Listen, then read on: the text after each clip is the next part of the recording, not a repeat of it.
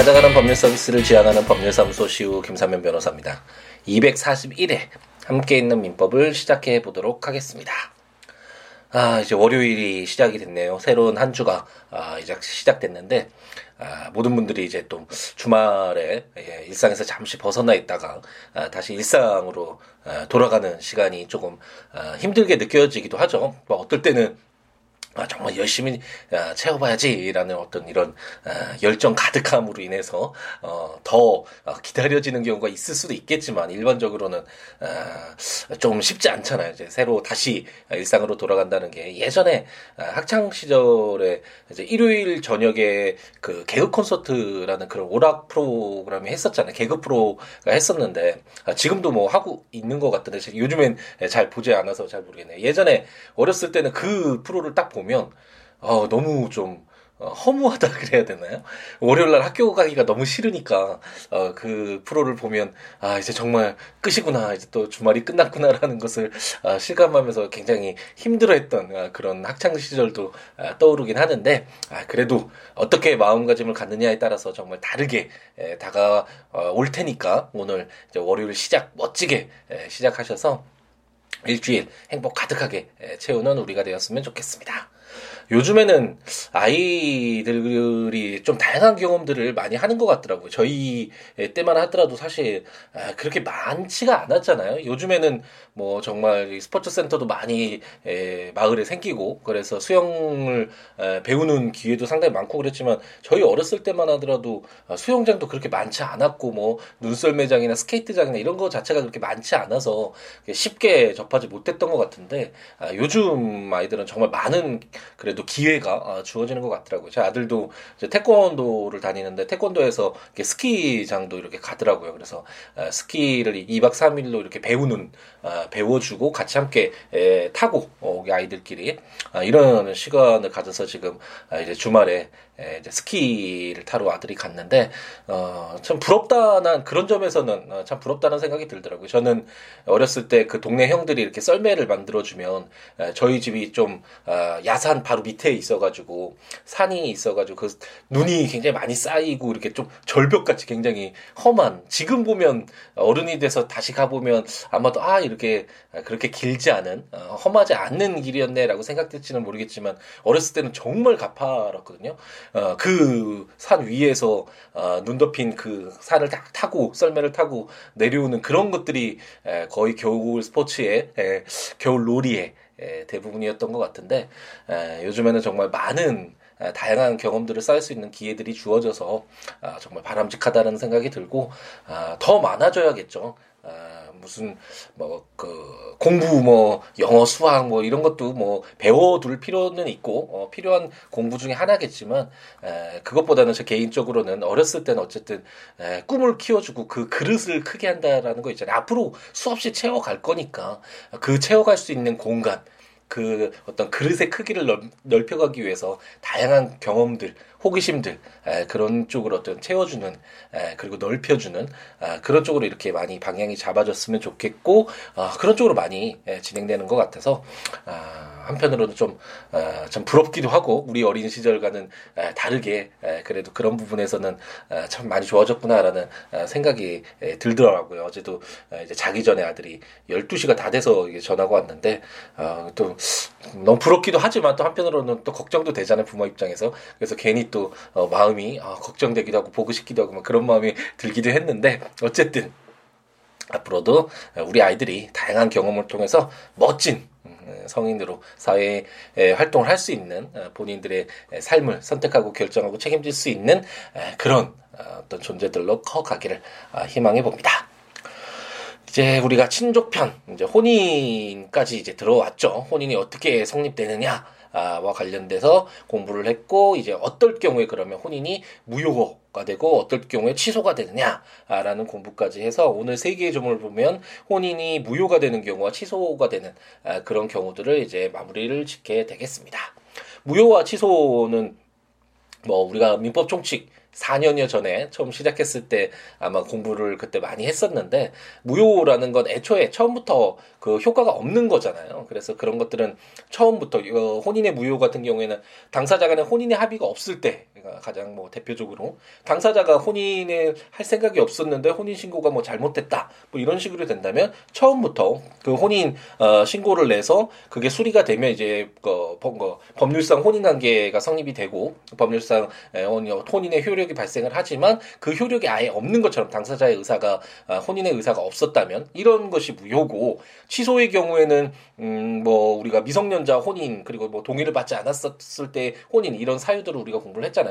그것처럼 이미 혼인은 됐는데 그래서 법률상 혼인이 에, 계속 유지되고 있는데 이런 어떤 혼인을 더 이상 아, 유지시킬 수 없는 사유 아, 그리고 처음부터 어, 거의 그런 어떤 에, 혼인을 해서는 안 된다라고 이렇게 금지하고 있는 사유가 있었기 때문에 그런 어떤 사유를 원인으로 해서 어, 처음으로 이렇게 에, 돌려서 혼인이 없도록 하는 것이 바로 취소다라고 이제 설명을 드렸는데 다만 이 혼인의 취소와 관련돼서는 이 취소의 효력이 약간 다르다라는 설명을 드렸죠. 민법 총칙에서 우리가 공부했던 취소는 이게 소급해서 처음에 그런 행위가 있었을 때, 그런 의사 표시가 있을 때 아예 효력이 없는 아, 그런 무효로 보게 되잖아요. 처음부터 무효로 보는데 취소가 있으면 그것과 마찬가지로 우리가 어, 계약도 공부를 했었죠. 매매 계약이나 뭐 임대차 계약이나 이렇게 수많은 계약들을 우리가 공부를 했는데 그 계약도 이제 계약이 해제가 되면 그 계약이 종료가 되면 어, 처음부터 소급해서 그런 매, 뭐 매매 계약이 있었을 때로 돌아가서 그런 매매 계약이 없는 것처럼 효력이 없는 것처럼 어, 이렇게 효과를 부여해서 원상회복 의무가 있다라는 것도 우리가 공부를 했잖아요. 하지만 어, 제가 지지난 시간인가요? 잠깐 설명을 드렸던 것 같은데 혼인의 경우에는 혼인 관계가 계속 지속되고 있는데 어떤 뭐 동의를 받지 않은 혼인이라든지 미성년자의 혼인이라든지 뭐 이런 여러 가지의 사유가 있었다라는 어, 사유 그러니까 사유가 있어서 혼인이 취소됐다고 하더라도 기존에 있었던 그 어떤 부부로서의 인연이 생기고 또 아이도 생길 수 있고 그런 여러 가지 이제 그 어떤 변화가 있었는데 이런 것들을 소급해서 처음부터 없었던 것으로 한다면 어, 굉장히 큰 혼란이 있겠죠. 어, 그렇기 때문에 이 혼인 혼인의 취소의 효력은 어, 매매 뭐 어떤 계약에서의 해제나 우리가 의사표시 민법 총칙에서 공부했던 그런 의사표시의 취소와는 달리 이제 소급해서 어, 효력이 발생하지는 않는다라는 규정이 이제 우리가 처음부터 공부를 하게 됐습니다. 하게 될 것입니다. 어, 생각해보면 상식적으로도 이해가 되긴 하죠. 예를 들어서 갑돌이가 을돌이에게 시계를 매도했다. 아, 그런데 매매 계약을 체결했는데 에, 이제 해지했다. 그러면 이제 처음부터 그런 매매 계약이 있었을 때로 돌아가서 그런 매매 계약이 없었던 것처럼 봐주니까 그러면 다시 그 시기에는 갑돌이한테 넘어가야 되고 돈 줬다면 돈도 다시 돌려줘야 되고 이게 원상 회복 의무가 있잖아요. 이것과 어, 갑돌이와 을순이가 혼인 관계가 있어서 이제 아이도 낳고 알콩달콩 다 살았는데 어떤 뭐 이런 식 어떤 시기에 또 문제가 있긴 하지만 우리가 지난 시간에 취소 청구권이 소멸되는 그런 경우들도 공부를 하긴 했었잖아요. 그래서 어쨌든 그런 시간이 있었지만 이거는 변론으로 하더라도 어, 만약 그 취소 사유가 있어서 취소했다. 근데 그걸 처음부터 돌려서 갑돌이와 울순이가 아예 남이었던 것처럼 어, 그렇게 어, 그냥 그런 법률 효과를 발생시킨다면 기존에 만들어졌던 어떤 뭐 재산적인 부분도 있을 것이고 그 다음에 가장 큰 어, 자녀의 문제도 있을 것이고 이런 여러 가지 걸 다시 소급한다라는 게 이런 어떤 가족법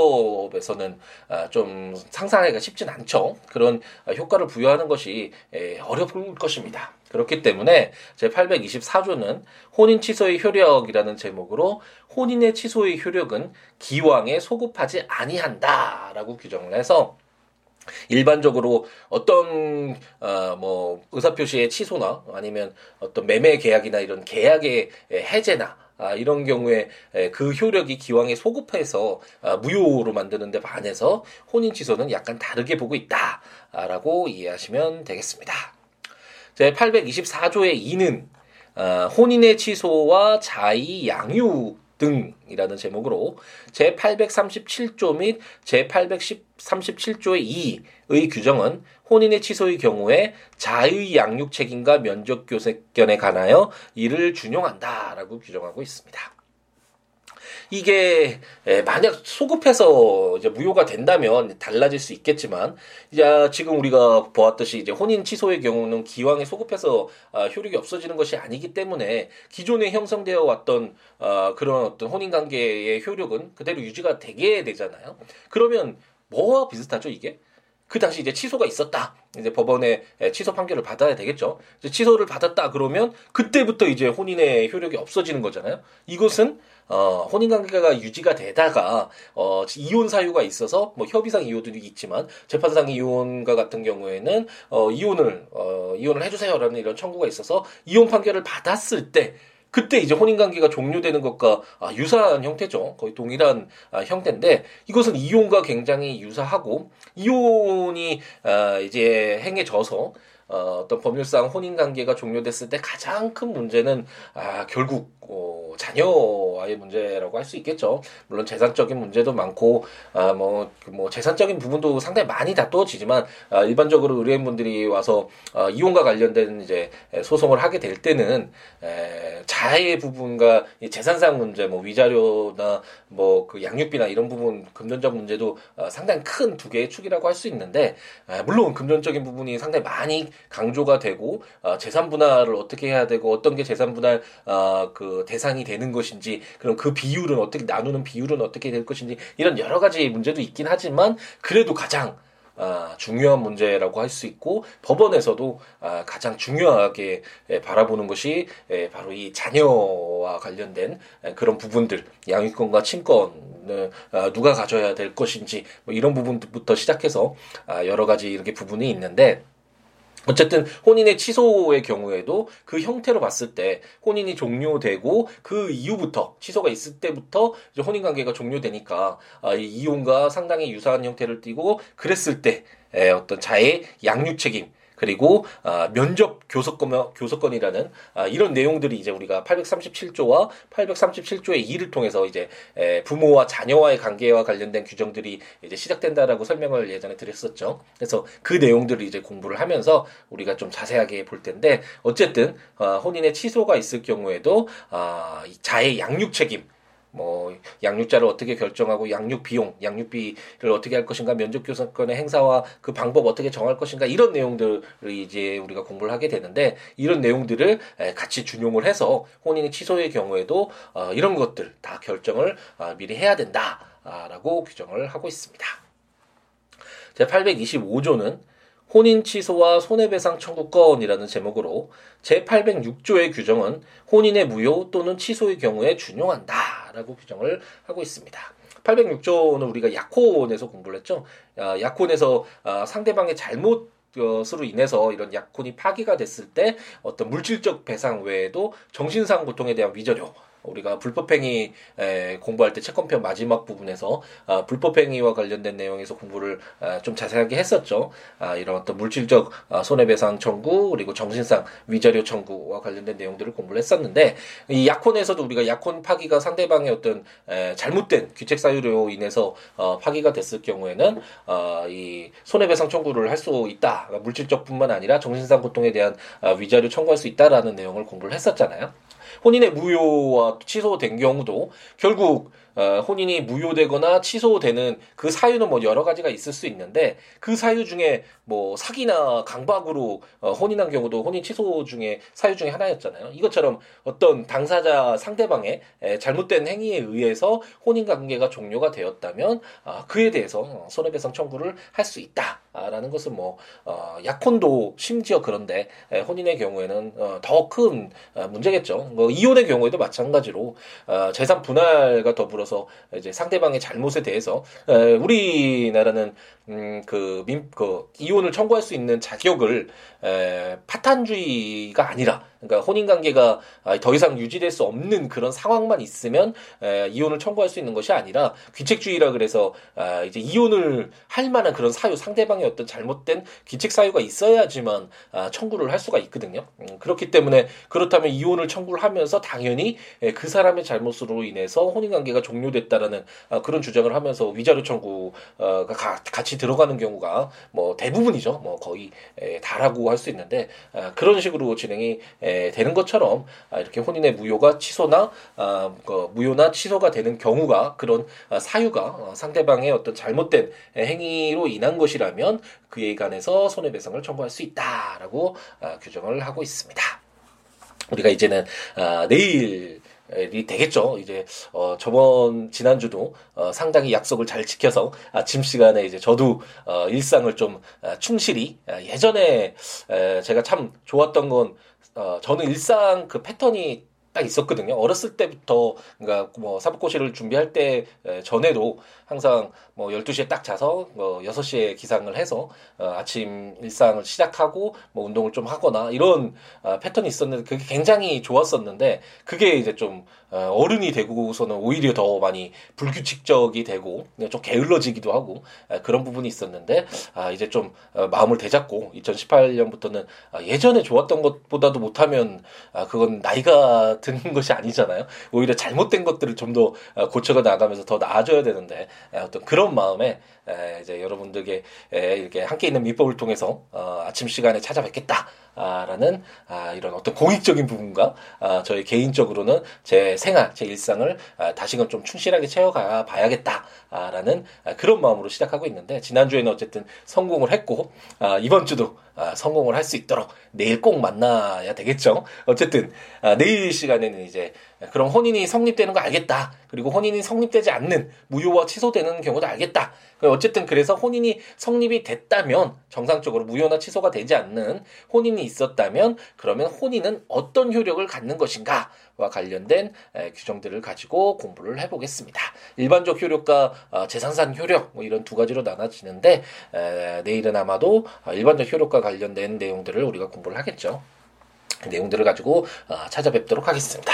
조문들 한번 참고하시면서 들으시면 좋으니까 국가법령정보센터 어, 이용하시거나 제가 전자책으로 발간한 함께 있는 민법 어, 친조편 구입하셔서 참고하시거나 제 블로그 siwoolaw.com siwo.com 또는 siwo.net 블로그에 해당 조문과 설명들 참고하시면서 들으시면 좋겠습니다. 그 외에 뭐 민법 외에 다른 법률이나 어떠한 내용이라도 좋으니까 어, siwo.com, siwo.net 또는 시약 books.com, s-i-a b-o-o-k-s.com 블로그나 026959-9970 전화나 아, 시우로 골뱅이 지메일컴 메일이나 트위터나 페이스북에 시우로에 오셔서 서로 함께 이야기 나누면서 아, 즐겁게 예, 이야기 나누고 함께 더불어 했으면 하는 희망을 에, 가져봅니다. 아까 아, 처음에 예, 말씀드렸던 것처럼 아, 시작 굉장히 중요하잖아요. 이제 일주일에 시작이 됐으니까 아, 어떤 부정적인 것은 잠시 뒤로 미루고 아, 새롭게 아, 내가 채워갈 수 있는 이런 기회가 주어졌구나. 이번 한 주 내가 어떻게 하느냐에 따라서 정말 아, 다르게 에, 채워지고 아, 의미 지어질 일주일이겠구나. 라는 어떤 이런 희망적인 아, 어떤 열정을 가지고 오늘 하루 행복 가득하게 에, 채워가시기 에, 바라겠습니다. 내일 이 시간에 에, 찾아뵙도록 하겠습니다. 감사합니다.